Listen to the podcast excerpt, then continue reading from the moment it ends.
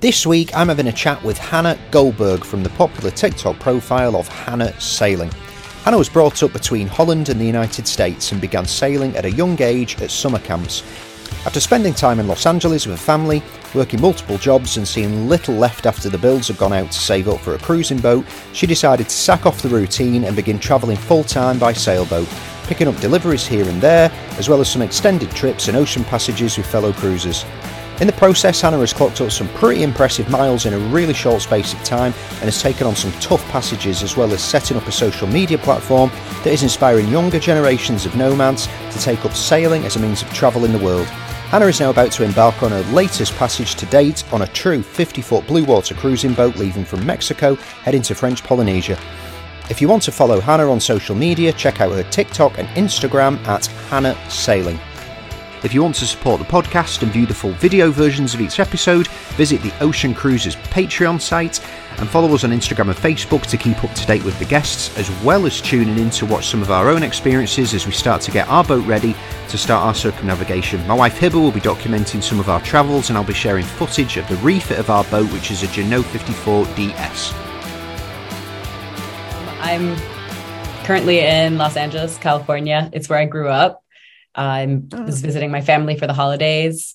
And I had just bef- before getting back here, I was uh, basically not not in LA or in California for two years, about two years. I've just been crewing on boats, and I just did the Atlantic crossing in um, May, June, and July of 2022, and then I was in Europe for a while, traveled around there for a bit, and then and then I went um, to the Annapolis Boat Show and met up with a bunch of the other oh, cruisers, and uh, that was in Maryland. And then I went to do another job, which was in French Guiana, and we sailed to Grenada. That was like a six day sail, and then directly from there, I had I went to Croatia, which is where I did a um, conference. I spoke at a conference, and then from Croatia, that was that was in uh, November, and then I stayed with my family in the Netherlands and then flew back for like two weeks and then flew back to LA right before Christmas. So I've been here since like okay. about Christmas time. And now I'm going to Mexico next for an, another crew position um, and to just get away from the city kind of. You, you go everywhere. Uh, right. Yeah. Where are you actually from? You got family in the Netherlands? Um, yeah. So my mom grew up in the Netherlands and she moved to the States when she was about in her 20s, like early 20s. Uh, that and she knew my father. Uh, he's American. Then they kind of reconnected here in Los Angeles. They both are in the film industry. They really, uh, that's what they were pursuing like their whole life. And so they, yeah, then they got together. And my, my mom has still lived here for, I guess, like 30, 30 years or something like that. And um, right. And uh, I'm a dual citizen as well. So, and I speak Dutch. Um, but I grew up in LA. That, you know, I cannot imagine any place in the world that must be such a contrast to like the serene, um, you know, isolation of like cruising on the ocean and crossing, you know, like crossing the Atlantic, for example, and then living in Los Angeles. Like that is a yeah. pretty stark contrast. Yeah. It's like I've never really felt like I belonged in Los Angeles. I never really felt like it was my place. Um, so whenever I'm back here, I always immediately like want to leave again. Um, I actually was just, I was, just, I just visited a friend in Hawaii for New Year's because um, she invited me to stay at her place. The, the flight was really cheap. Um, I don't know, being in the city for some reason, it just like I need to be near the sea. Anxiety.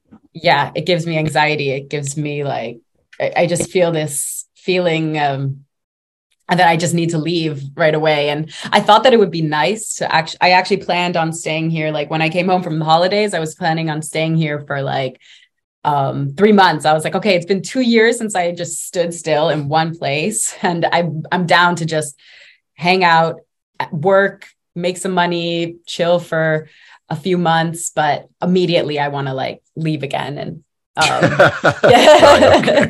yeah. No, I know My, what you mean. Yeah. And the thing is, you've obviously spent like the last two years traveling around, going to like beautiful places, different cultures, new people, interesting stuff. And then to go to a city which is like so notorious for just being fake, quite frankly. Like I've I lived in Dubai for like eight years and it's quite similar, I imagine. Quite mm. not the film industry aspect of it, but like the type the type of people to a certain extent. So yeah. yeah. So what what do you do for a, a job? You said you were thinking about uh, going back there and working for a few months. Yeah. So I'm uh I do social I do a lot of different kind of stuff. I do social media management and like video editing for freelance, like for different clients.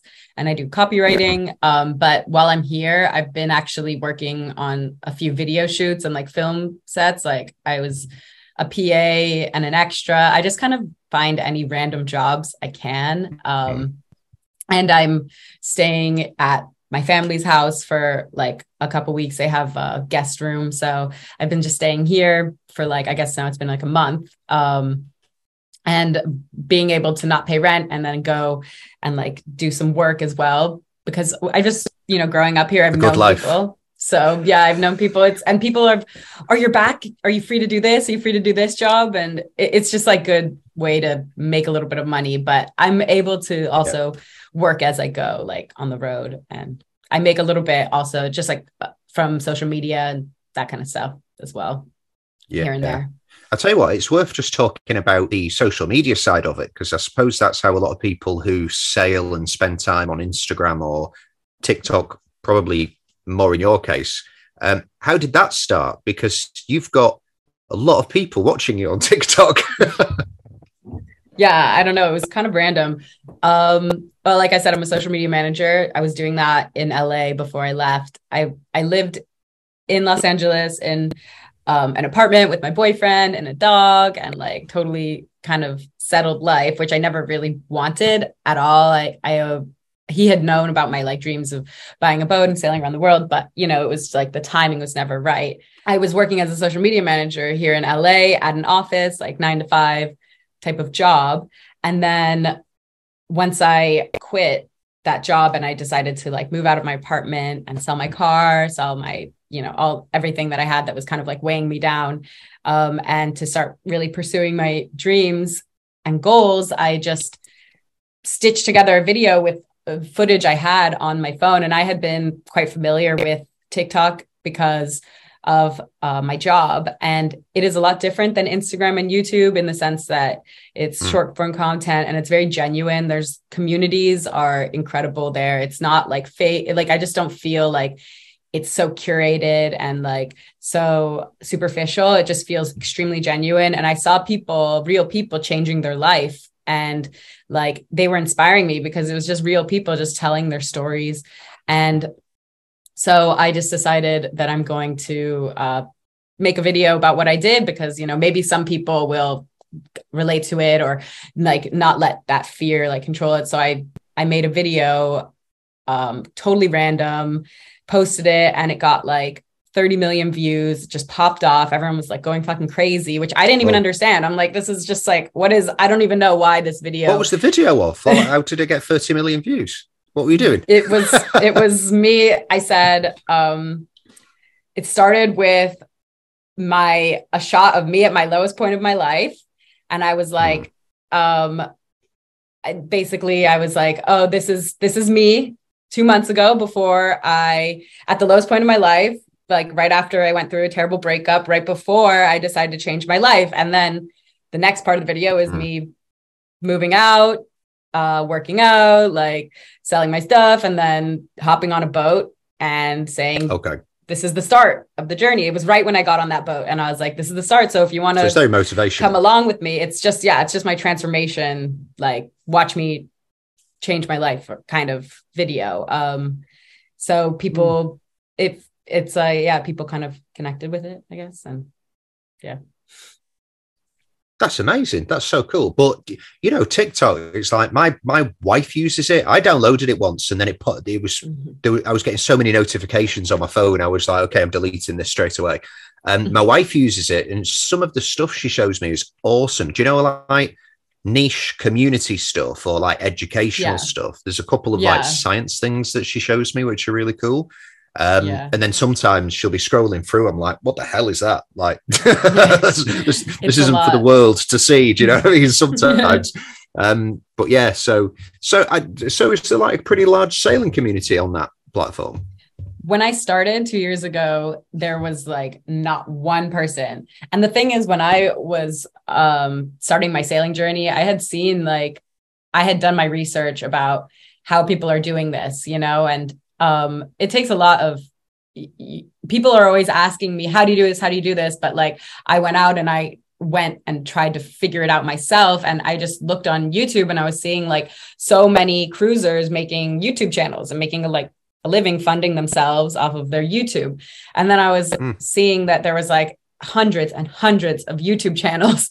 And I'm like thinking, how can you even make an impact? I don't even have a boat, you know, I'm just like me just trying to get, yeah. So I mean, I'm like, how am I going to make my impact in this space uh, of YouTube? It's completely oversaturated with sailors. So I went on TikTok and I looked up sailing channels and I literally couldn't find one. There was not one. Um, so I said, oh, this is my space. Like no one on TikTok knows about sailing. And there it was like a totally new thing because it's a very much it's a much younger community than the people who are watching uh, YouTube. So it's like Probably most Well, it communities are is. I mean, people that straight watch up, YouTube yeah. sailing.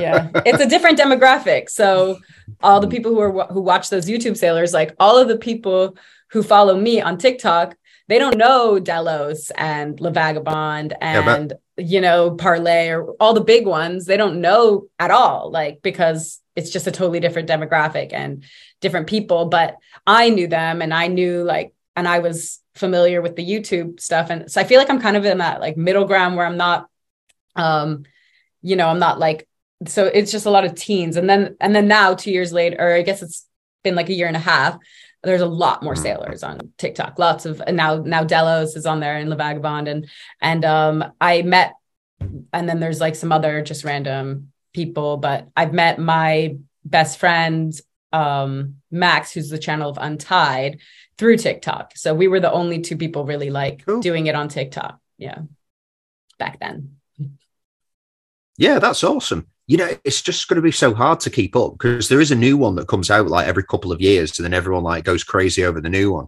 But I, I think we're maxed out now. like Instagram is photos and videos a little bit, kind Yeah. of. TikTok is the short stuff. But everybody I Yeah. speak to who's into like tech or social media, they're all like shorts, reels, TikTok ish type of stuff is like the absolute future.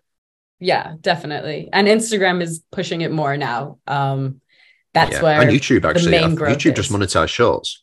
yeah, they're doing shorts. They're really trying to get people to do the shorts there. I mean, that's what people are, how they're consuming content right now. Um, I'm guilty of it. It's how I like to consume it. And that's why I'm like, the thing is, people have this, when it comes to change and in this industry and this, um, it, it's the most rapid, quickly moving industry like in the world. It's constantly changing. You have to keep up with it. And the thing is, we can be resistant to change and we can be resistant to how things are changing by not wanting to accept it and saying TikTok, oh, I don't want to be part of TikTok because we have all these ideas, you know, old like.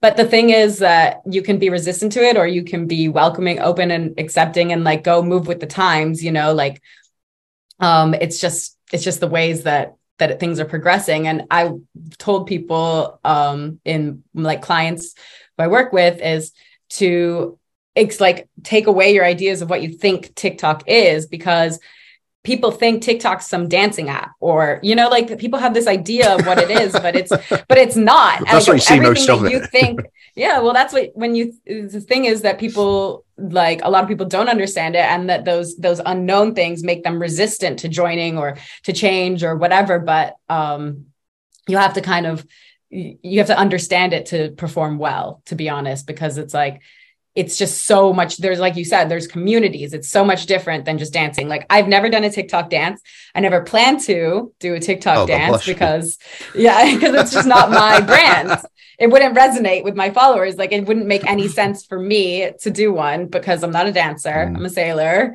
and that's what my videos are about so Yeah.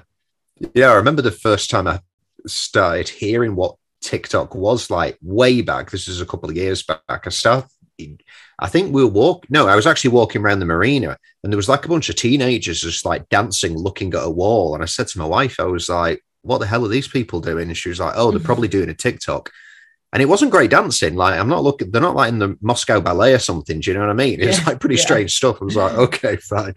But yeah, I mean, for getting a message out and for like you know showcasing a talent or you know a skill, being part of a community, yeah, like it's amazing. And like eh, you know, so millions of people are watching those videos that you're doing, and that is going to be inspiring and motivating millions of people. So shit, that, that's a net positive. Yeah, definitely. I like want to yeah. be able to make it seem like more attainable or just kind of showing like an alternate lifestyle alternative lifestyle to what you think that you traditionally need to do um yeah. and for me i was never i was always resistant to that like traditional lifestyle and i thought well um you know i'm not seeing when i was seeing other people on tiktok traveling full time or living like in a way that was different i thought oh I, why can't i do that? And then the fact that i was able to do it and was able like it just makes it i think even more it, it just gives more encouragement to people who maybe are just like too scared to take that kind of next step of really pursuing like what you truly want and you can try it and then it, maybe it doesn't work out you can always go back like you can always get a job and that's where i what i was thinking when i like first started um doing this like lifestyle is like i can always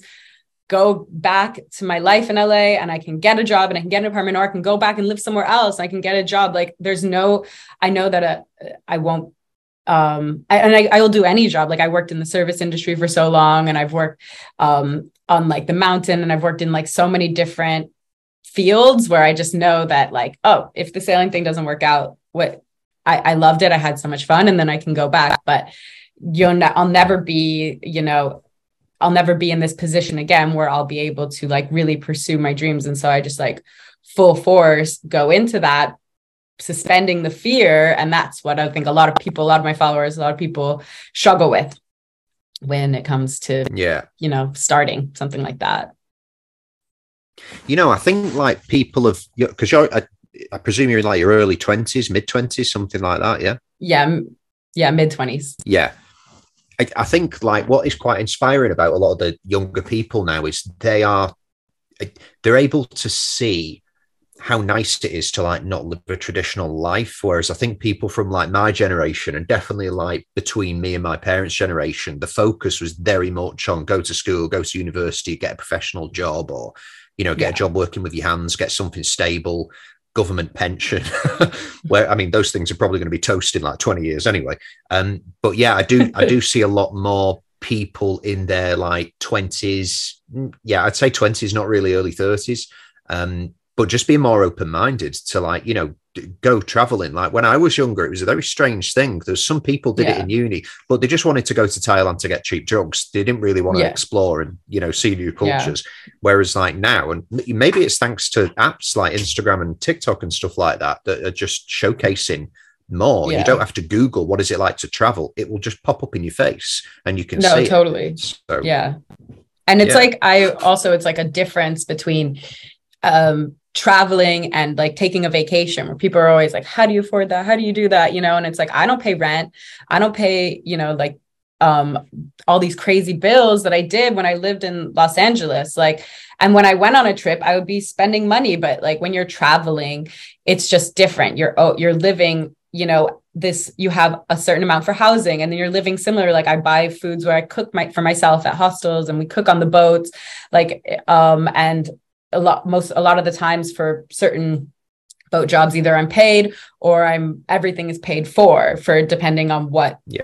you know the the the position is so it's like traveling is just so much different than vacations or you know that this and so that's i think a lot of also what yeah. people are spreading online is that you don't need to be rich to travel like you don't and it's different than just going some like to some resort and enjoying your vacation for a couple weeks for that type of trip i could literally live for months like um, on the road and that's just a different when you're experiencing cultures and um, experiencing places that are kind of off the beaten path, not really those big tourist destinations. And then slow travel, just like taking your time. And especially that's big with sailing. And yeah, it's all about that. Yeah. When when did you get the bug for this? Like, oh, so you, you grew up in LA. Um, what do you know your desire to travel and sail places and you know meet new people, see new cultures? Did that is that something that you just think was always in the back of your mind, or do you think it was growing up mm. in such a busy city that what you know pushed you away from it? How how do you think you moved into that? Um, well, when I was younger, I was like, we would go to Holland to the Netherlands every year. Um, hmm. and I was obsessed with the sailboats, like these big tall ships. One day, one year, I was we went to like this carnival where I saw all the big tall ships. We got to go in them, and I was like, "What?" And then I met other. I was like eight years old. I met other sailors, like sailors and people who um, ha- were living on their boats, and they're like, "This is my boat." I'm like, "This is your boat. Like you can own a boat and like live on it." And then I remember that was just like such a vivid memory in my mind. And then my grandparents had um, a little sailboat, tiny little sailboat, didn't have like, um, you know, it didn't have a cabin or anything, but it was, and we would just take it in the lake. And it was, those were my favorite memories of all time, like being on the boat. I wanted to go on the boat every single day. I wanted to be on the water. Um, and I got, they put me in sailing camp one year. That was my first time uh, really like sailing. Oh, wow. I was like eight years old, seven or eight years that old. That existed when I was a kid. it was in Holland. That's in the Netherlands, yeah? yeah, yeah, in the yeah. Netherlands. yeah. So it was like a small. It's a small community. My grandparents live in a like a farmer's village. It's like this really small little village, but there's like a big lake and there's um a little I guess you would call it marina. I don't know. I mean, they have a lot of boats that people rent. Like this is the it's like the culture in the Netherlands is boats. Like the entire country is connected by canals, and people used to travel around the entire country just through the canals, and you still can. Like this is the way that it's yeah. just the it's just the lifestyle. So that's where I was introduced to it, and um, where I fell in love with like life on the water. But then um, I never really did it in LA. But when I was in uni for uh, I was in Northern California. I was kind of near uh, the sea as well. I'm just always have been wanting near the sea, near water. And um, I was uh, like just dreaming every day. I, I went to college, I went to uni because my parents and my grandparent, my grandmother mostly was very insistent I go, even though I actually told her I wanted to travel and um, go just take some time um, to see what I really want to do. I always knew that I wanted to do sailing and I was watching a lot of like some of those um, YouTube channels on like just on my couch 17 years old, like in my dorm, literally dreaming of sailing around the world. Like it was, it had has always been my dream. And so, but it just kind of like, I just never felt like I had enough money. I couldn't buy a boat. I can't do it alone. No one I, I had had two major relationships. Like they all both in the be- beginning, they were like, that's so cool. I want to do that too. But then it kind of went into like, that's not possible. We can't do that. Like, who would do that? That, you know, and uh, thinking I'm crazy. I'm like, I can do it by myself and I don't need a boat. And yeah, that's when I kind of um, decided to just like go for it. But if you're in a relationship with someone who thinks your dreams are crazy, it's probably not the right one. Yeah. Yeah. right, okay. I think they thought that it was yeah, just yeah, like some kind of like, oh, how fun would it be to like sail around the world? Like they didn't know I was actually serious about it. Yeah. oh shit, she means it. Oh, okay. Oh wait, she's real. Oh, yeah, she really enough. wants to do that. That's crazy. Yeah, yeah. So, what brought you to that moment where you decided to? Because obviously, like you're in a relationship, you had an apartment, you were working, you were earning cash, you're in a decent city. You know, what brought you to that actual moment where you just made that first move to be like, right, I'm done, I'm going. Like, yeah. this is what's happening. Um. Well, I moved from after I graduated uni. I moved back to LA. I've worked like multiple different jobs. I was just trying to find what I want to do. I was like broke um, I still wanted to get a boat. That was still in my head, but uh, I had no way of doing that. I moved back in with my parents. I found a job, started working. Um, it was far away from my house. Ended up getting uh, an apartment closer to my job, like near the beach.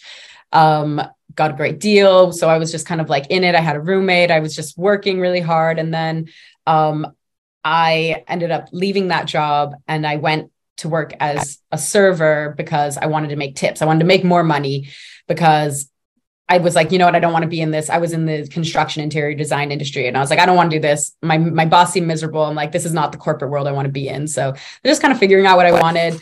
Um, but I knew I wanted to boat. And so I went to the job because I and I remember my first day there too. Like, oh, why'd you get this job? I'm like, I'm saving for a boat. That was literally like always my goal. So I nice. went and at that waitress job, but then and then that's where I met my ex-boyfriend. Um and I basically just like fell super madly in love. Like it just, it, it was just, you know, it, it just, I thought like, this is it, you know? And so we kind of just got more settled. I wasn't going to leave.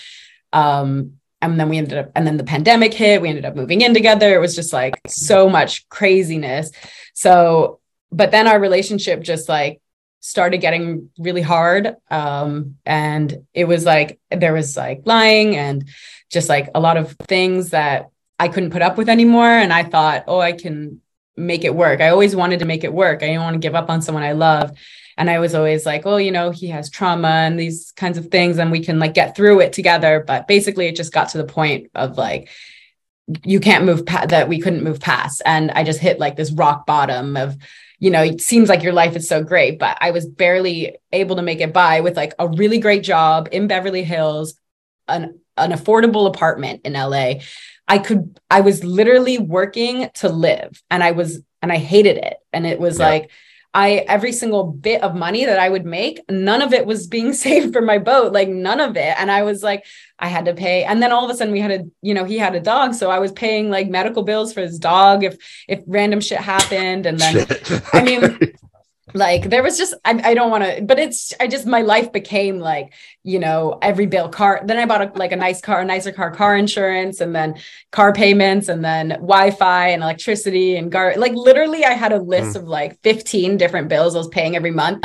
and my paycheck and then after groceries and rent my paycheck the amount that I was able to save per month was so little it was insane um and I thought what yeah. the fuck am I doing this is this is going to be the rest of my life um had a huge blow up breakup with my boyfriend. And then that's when I, and it was like a rock bottom, terrible point. And that's when I was like, fuck all of this, left it all. Just like, yeah. yeah. I think the rock bottom, hitting rock bottom, life. you know, yeah. Yeah, it is. Yeah, it's and like, it's not for me. I've, I have so knew. many friends who like have always uh, lived and worked in London and I just never understood it. I'm like, you can't stay there because you can't afford a house there. It costs like a million pound, you know, for a house Crazy. that's average. you spend so much on getting like the tube and taxes and stuff like that. Beer is like, you know, ten dollars. Yeah, I, I, just don't yeah. get it. I've never been for it at all. Yeah. Um, yeah, on the relationship thing, like, you know, I think until you get to the point where you're like you're married to somebody and like they're ready to marry you, you have to be mm-hmm. selfish. Mm-hmm because you really need to figure out what that person's about. And you can only find out if someone's suitable for you by literally just being yourself, just focusing on yourself and see if it works. Like, yeah. can they be themselves and you be yourself and you can just do your own thing? You don't, you, no one's dependent on the other person and it just works, yeah. but you have to be selfish to get to that point and figure it out. Yeah, definitely. I think like my whole life, I was um, taking care of other people. And i felt like it would be so selfish to pursue my own dreams like and leave other but then i realized it's actually not selfish because once you're doing what's best for yourself then you're able to like give better to other people you know and the people that you love and stuff. And i think i was just like in relationships and then also taking care like trying thinking so much about my family and my little brother who's 13 years younger than me. And i like helped raise him and i even never wanted to leave him. And i always was always thinking about other people and then i was like no i just I just want to do what I want to do and see if it makes me happy because I just never felt like I was. And yeah, I think that you're right. When to, when it comes to finding a partner right now at this point in my life, I'm I've like found my boundaries and found what I want and how to like love myself. And then it's just important to like know yourself better if you want to find that person that you'll be with forever. But the thing is, it's like it's just it never it's not really a rush. It's just as life goes. But yeah yeah it's a, it's a lesson learned that generally comes with age and a couple of divorces. You know, like it's easy to sit here and say, "Oh, this is what like relationships are like." It's like I've been divorced, I've been remarried. You know, mm-hmm. everyone everyone figures it out the hard way. Yeah. Right. So, do you um? So, can you actually like earn money from uh, the social media stuff that you do and that and that funds your travel or is it more like you get paid for the gigs that you do on the water and that is what keeps you going? Um it's both. It's i mean the the water like the the stuff that i get paid for like jobs from um sailing stuff no like that's not enough to keep me going at all. Like i didn't get paid for like a, a few of the jobs and um which is like fine because i'm not paying rent i'm not like paying expenses and stuff like, so yeah but I yeah, I make money from the social media stuff and then my freelance work while I'm sailing. Um, I was sailing for like nine months on this boat Elixir with the channel Untied. Um, we became like best friends, just like a group of young sailors from the UK. Like he, re- he Max rebuilt this boat. Um, you should talk to him. He's great but he rebuilt this boat in the UK. So now he's sailing around the world. We were together on the boat um, for like, yeah, nine months. And he also does social media and freelance work. So, you know, you go for a passage for five, six days tops during that time. Um, mm. And so I'm away for land for that long. But the thing is, when you're close to land, it's not really so hard to find a place where you can have Wi Fi to do some of the work. And some of the work that we do, you don't need Wi Fi, but yeah so it's it's really just um it's a lot it's a mixture freelance copywriting video editing social media you know there's different ways to make money through tiktok. And so yeah i've made some money and a lot of uh, everything that i've been doing has completely sustained and funded my travels. And um, i'm not like making ton of money. I'm not like yeah it's not i'm not making a ton of money but i'm also not digging into my savings. Like it's kind of just staying level. But it's for funding the, the life years. you want. So yeah, that's all you need. Yeah, totally. There's no point I having mean, a massive savings account if you're miserable. yeah, exactly. I was like, and so hopefully this next year I'm uh I'm trying to monetize better my social media and take it more seriously because at first it was just fun like oh i'm just sharing for fun and and it still is once it's not fun i'm not going to do it you know i just did it because um it's like a little bit like passion project and uh, I just like it. But now at this point, I've heard and I've learned that there is definitely some good ways that I can monetize it. But it also comes with me like moral controversies of promoting. I don't want to promote brands or promote things that are unethical or not sustainable. And that that's like a big yeah. thing on my mind always, which is I definitely could have made a lot more money at this point if I promoted, if I took you know any of the things that have reached out to me but i've denied like 90% of what comes my way to promote because it doesn't align with my morals. So that's that's kind of been a struggle point for me when it comes to making money online because um, my number one concern with like with the work I do is obviously like protecting the ocean and the environment. So, you know, telling people to go buy this product or, you know, do this and do things that I would not even do that are harmful to in some ways, it's just not not what I want to do. So, yeah. Yeah, I think if you're going to go to the thing is like when you do social media, and um, similar to what I do with the podcast as well, because I've just started working with a couple of sponsors that I will do this year. Like I made a decision, like if it's a company that I think is good, they're making something great, and the people who listen would be interested to buy it, and it's related to the topic, which is sailing, then that's what I'm cool with. I'm not really like a uh, an environmental activist or anything, so I don't really have that um, moral responsibility, to be honest. Although I'm gem- generally quite a good steward of the environment. Um, I imagine it's a lot harder being in your position because, like most companies, aren't that sustainable. Um, mm-hmm. But yeah, I think I think if it's something that works for you personally and you can buy into, yeah. and then you know the people who you know listen are going to be interested, not like you know, oh, I'm Hannah and I'm promoting, and it's like, why are you promoting yeah. that? Do you know what I mean? That's yeah. so strange. Um, no, it's obviously like I I mean, I buy, I buy things like it's not like I'm not, you know, against buying anything. Um, but I, yeah, if I'm going to promote something, I'm going to make sure that it's something that I would buy. And I would say, you should definitely buy this too. Um, and there's a lot, there's a, there's a lot of options there. Um, it's just, so yeah, that's, it's just finding the right ones and like aligning with, because like, it's, yeah, it's an important kind of partnership. Yeah, yeah. You know, I imagine, uh, especially with TikTok, because there's definitely a younger crowd on there who are, you know, they do have a genuine interest for protecting the planet more than, you know, people in the 50s and the 60s do. Um, there's got to be a lot of products now that you could like really really integrate into like the lifestyle that you're promoting on on TikTok. You know, like there's so many environmentally friendly uh, cleaning products, soaps, makeup. Uh, there was a really cool one that I saw the other day on Instagram. It's just a company that is selling water in aluminium bottles rather than plastic bottles, and they're not that Yeah. expensive. Um, which is obviously you know better for the environment, and you know you're not using single-use plastics and all that type of stuff. So I imagine there'd be like a lot of options there. So, all right, you've got a tattoo of an anchor on your arm, which I noticed, and I said, "Oi, look at my tattoo of an anchor on my arm as well." So, why don't you talk about some of these mega miles that you've been clocking up since you started your traveling? Because you, you've been to quite a few places already.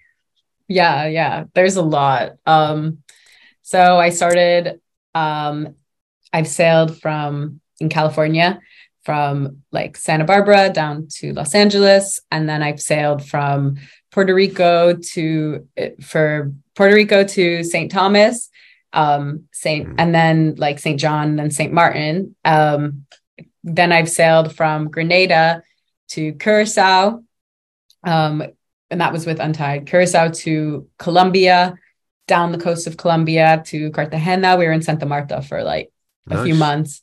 It was amazing. Um, and then from Cartagena, we sailed to like the Rosarios, like Isla Grande, Isla Rosario. And then Yeah. from there, we sailed to Bocas del Toro in Panama. Stayed there for a couple months, did some surfing, lots of good time. And then to Sa- the San Blas Islands, Gunayala region um, Mhm. in Panama right before going through the Panama Canal. Uh, went through the Panama Canal, transited that. That was insanely cool. Uh, it's something I always wanted to do. Yeah. So that was, yeah, it was really wonderful. We were uh, like this tiny boat, you know, one, because usually you're rafted up, but we were actually in the last lock by ourselves, a 37 foot boat where with this like giant tanker behind us. So that was crazy. Um, it was pretty and then- intimidating. yeah I've never done it, but it looks Yeah. pretty intimidating. no it's insane it's it is i mean it's easier than you would expect but it is intimidating for sure because there's a lot of pressure and we've heard you've heard horror stories but um so yeah then after um transiting the canal i was that was like the whole you know my trip with untied is that we agreed to go sail to colombia and then panama canal and so after that i um i actually got an offer to do the trans the transatlantic crossing and delivery of a boat from Antigua to the UK. So I sailed from Antigua to the Azores, the Azores to um, A Coruña, Spain, and then from Spain to the UK, Cornwall. Nice. Um, and then, yeah, it was really, really beautiful. I loved it. Then I uh, traveled around Europe for a little bit. I actually went to my grandmother's 80th birthday party in the Netherlands. So I took a took a train um, from the UK to the Netherlands, which was cool. And then, um, and Which then you could do down, as well. yeah. Most Americans Yeah, probably don't which is im- great. imagine you could do that on a train. yeah, no, I did it when I was younger, which I thought was so cool. But um, and then so yeah, I like the the tunnel and all that. That so I, I did that. It was like pretty reasonably priced. Stayed in the Netherlands for a little bit, and then I did a road trip actually down um to Portugal to like Spain and Portugal um with a friend, and then um after that is when I uh went to the Annapolis Boat Show, and then I went um and I helped a friend help like his he lives on his family's boat and then they left the boat to go do some like business kind of stuff but he needed to move it um from French Guiana to Grenada. So I got I went I took a flight to Suriname had to get to French Guiana and then it sailed 6 days to Grenada which was it's so funny because like the waves over there the swell and there was like so many squalls and so much swell. It was like the entire atlantic crossing in like six days. It was insane. Um Mm. it- i know i didn't like when i was in the north atlantic and the swell in like the bay of biscay in the north atlantic it was like pretty big um especially from the azores to spain. But then being in south like sailing in south america from french guiana to grenada the swell was like super similar um and the squalls were much more intense. It was it was a really really Yeah. uh interesting intense kind of passage that was actually the last passage i done i've done which was um two like two months ago and then i did the conference in Croatia and then flew right back to LA. But now I'm uh now I have a really big crossing coming up next month, like which is gonna be What's that? um doing the Pacific crossing. So Oh, Yeah. good, good on you. Yeah. Nice. Where are you Yeah. going from and to? uh from Mexico to French Polynesia, which is uh, Oh, I'm really excited about. Jealous. Yeah. Yeah, Yeah. they're very jealous. That's like I'd love to cruise that side of I know. Mexico, The and then thing I would is- just yeah. love to go straight to French Oh Polynesia. my god. I know. I was the thing is I after the Atlantic crossing, I thought to myself, um, I had some, you know, a terrible skipper, which happens a lot, but um he got kicked out of he got kicked out of the Azores because he lied about having a visa. He was South African, lied about having a visa. He used all the diesel. He didn't really know much about sailing. It's insane. I made a video about it. So um, you know, if anyone wants to like listen to that, then that's the full story there. But basically, um, I after that crossing, Well, go on, give us the craziest thing that happened on this passage. I love hearing Well, stories just- about dickhead skippers. So, I mean, he was just he was just a drunk. He was an alcoholic. He got blackout drunk in the Oh, middle of the Atlantic. yeah, he didn't know actually anything about sailing. Like he didn't know the yeah, yeah, yeah, yeah. It was like insane. Um, and I had said like my one of my main things is I don't, especially on something like that, is I don't want to be part of um if I, you know, he was a like I didn't really know him. I knew like the owner of the boat. He was also with us during the crossing, and he was he's amazing, and I knew him. And he accidentally hired this guy, like not knowing, based off his CV, not knowing that he was going to be who he was. So yeah, he, Mm. you know, he got like he he uh burned. We had so much diesel, insane amount of diesel. Like we had, boat like the entire tank was full and then there was jerry cans strapped down all over the boat. He managed to use up all of it even when i was like expressing my concerns of like not sailing when there was wind and just using the engine. Um it was like really concerning. We ended up running out of fuel in uh during the crossing before we reached the azores. Had to when when the first time that we actually did lose wind, like we were becalmed, the only time that we would have needed to fucking turn the engine on, like he had this idea that you turn that the engine would go faster than sailing, even though with the engine we're going four knots, but we're going directly to your waypoint, sure. Or you could go eight knots sailing and then tack like one time, and then you know you're you're not directly going in the right like towards that waypoint, but it doesn't mean that you're gonna it's gonna take any less time. Um I like did calculate like I just I it was just really um and he was like just also really uncomfortable to be around. Um I had to set boundaries that I never thought I would have to set you know ever because I also brought a crew member who I had met online, a follower um who I got to know and she came with me and the thing is I I felt responsible for her as well like I didn't know this guy was going to be, you know, a total fucking creep. Um, but anyway, we've when we got to the Azores, they were like told him that you're not allowed to be here in this country. Um, you don't have a visa. He ended up it ended up he lied about having a visa. So they told us that um we might have to they were really upset, the officials. They were like, you cannot leave the boat to him. They're like, you cannot leave the marina, you cannot leave the boat. Um, he was just pissed drunk every second. It was oh, it was so annoying to be like just li- reliving being around him is just like pisses That's me off because he for- was he was like delivery skipper as well. That's so yeah, bad. Yeah. Yeah, it was really bad. And then um the officials were basically came and told us like that we're because he had he had a visa for the UK and they were like you're gonna have to go directly to the UK and we're like we can't do that like the boat's not ready um basically then I told them I was like we don't feel safe like we don't want to we can't sail with him like please just let him fly out he has a flight like let him leave from here he's gonna go directly to South Africa from the Azores so they let him uh leave on a flight and then we didn't have to then we got to sail to Spain and not go directly to the U- to the UK, which would have been like so much harder for us at that with how the wind was and how the weather was Yeah, at that, could have point. been tough. Yeah, and it would have Yeah. like, and then it would have been another couple weeks with this guy who's unhinged, crazy. Like we could not do it. It was, um, it was a lot. So yeah, that's the that's the story with that. Wow. Some drunk, unhinged creep. Yeah, that sounds Yeah. pretty bad.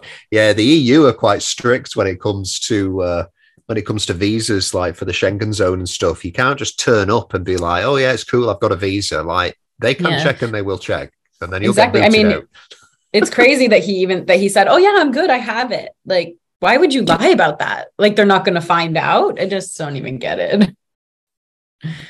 Well, if you're always drunk, like life is great in your mind. you know what I mean? Not in reality, but I Yeah. I suppose he. I have he thought he had a never in my life, yeah, I've never in my life seen anyone more drunk, like ever. It, it was belligerent to the next level of just so uncomfortable to be around. Yeah. Yeah, yeah. No, when when you get people who are just like shit faced all the time and they're in your face and they're getting too close Mm. and you know they've got bad breath and stuff. I'm just like, no, I deal. I don't mind if I've got a friend like that and it's once a month and I deal with it. But Yeah. like when you get people who are like that all the time, like it's a serious Yeah. problem. Okay, so Cool. this crossing that you're doing over to uh, French Polynesia, what boat is this on? Um, I haven't announced it yet, so I'm not going to say just yet, but It's got one be- or yeah. two hulls? monohull. one hole. Big Yeah, or yeah. small? like 50 something feet. Oh, comfy. Okay. Yeah, yeah, should be good. Um, they've done it before, nice. so they know what they're doing. Cool. And so yeah, Very basically after that crossing, I was like, oh, I can't do this. Um, I didn't want to do it again. Um, for a while until I had my own boat, I was my own captain. I was like, or if, if it was with a crew that I really, really trusted. But long crossings are a little harder for me because I'm like, I really like to run around and be on land sometimes, you know, but I'm I'll always do it. It's just I prefer like six days and then you're on land and then but that's just kind of Yeah. how it, it how it just felt during that the crossing of the Atlantic crossing. It's nice to be at sea, but it's not something I want to. I'm not like Ellen MacArthur where I'm like crying after 200. I don't want to go back to land. Like I'm like, no, I'll go back to land. Um, so I I thought um it, there's it's got to be like the greatest offer. And as soon as they emailed me and they were like, we would like you to be crew if you're available for the Pacific crossing, I was like, oh hell yeah, because we're friends already. I love them, I trust them, and so it's like I know that it's going to be an incredible experience, especially with like the safety that they have and everything. So it, it's just going to be great. Yeah, that's really cool. You know, and, and the thing is as well, with it being a 50 something foot boat, uh, Mhm. like an early 50 foot boat, you're going to be very comfortable on that. Like you can spend a lot more time on a boat of that size. Um, you know, 30 something, yeah, five, six days is quite comfortable. It's, it's a nice window because it's like you can you can occupy yourself for five days with different activities, like especially if you catch some fish and you know you have some board games, it's all right. But yeah, when you're crossing the Atlantic, it's okay doing the northern route, but the southern route where it's just trade winds, like it is boring. It is Yeah. so boring. you don't even you don't do sail changes for days. Yeah. Like you Yeah. look and you're like, oh, the wind's changing in four days. Maybe maybe we'll tack. Like, oh my god, what? Like, I, I I haven't enjoyed it. Um, no, yeah. no, I much prefer like a nice upwind sail for a few days. Yeah, no, same for sure. Because it's a, it's fun. You're you're really sailing. You're not just like set the sails and go. Because then, yeah, like you said, it's boring. You're just laying around, getting fat because all you want to do is eat. You're just like eating. Yeah, Um, yeah. You can't work out. So true, like, yeah. People Yeah. are like, how do you have enough food? I'm like, you have way too much, actually. People are always asking how you Yeah, have biscuits. enough food. I'm like, get the food away. eat a lot Oh my them. God. Yeah. The biscuits. They, every every boat I've been on has yeah god every boat I, every crew I've been with has Yeah. always said that I have a biscuit problem when we're sailing I'm like yeah then don't fucking bring biscuits because I don't know why I want to eat like half a pack a day it's just awful Yeah, especially if you're sailing with British people. To be honest, I, I'm like, oh no, I shouldn't have them. I always just go and buy them for myself anyway. The, you know, the, the the most weight I put on in the shortest amount of time is when I sailed to the Canaries. I think mm. we did the sail and then we were hanging out on anchor. It was about two weeks, and I put on, I think I put on like eight pounds in two weeks, which is a record Oh, for me, and that is including Yeah. like big holidays, like when I was younger. So yeah, and that was Yeah. just biscuits. It was literally just yeah. and they were sugar free, but I was still consuming a lot of calories. So Uh, listen, let, let's uh, tell people where they can find you. Um, what are your handles Mhm. for your social media uh, yeah uh, everything is just Hana sailing um Yeah. yeah that's it Hana sailing um and then if you are so I'm going to come up with some uh, long form content some YouTube videos very soon I'm working on. Um, so I, nice. yeah, if you subscribe to my YouTube, that would be really sick because um, I think that it'll just give a more in depth kind of review of who I am, what I'm doing, what um what my about my journey uh a little more personal. Whereas you know the short form content it's hard to get that whole message across which is something i struggle with it. So yeah youtube i'm um i would like to kind of connect more with people in that way so yeah hana sailing Yeah, brilliant. Well, you just did a super long form content right now. The podcasting is the longest form content you can get. Yeah. So, yeah. Cool. All right. Well, listen, mate, it was great to talk to you. And, uh, you know, I just hope you carry on doing what you're doing and you're successful at it. You're motivating people. You're having a great time. You, you know, you're living your hashtag best life. And uh, it just seems like it's going really well. So, yeah, good on you. and Best of luck. yeah thank you so much Cool. yeah i appreciate that good luck with your refit and everything that you're going to be doing as well with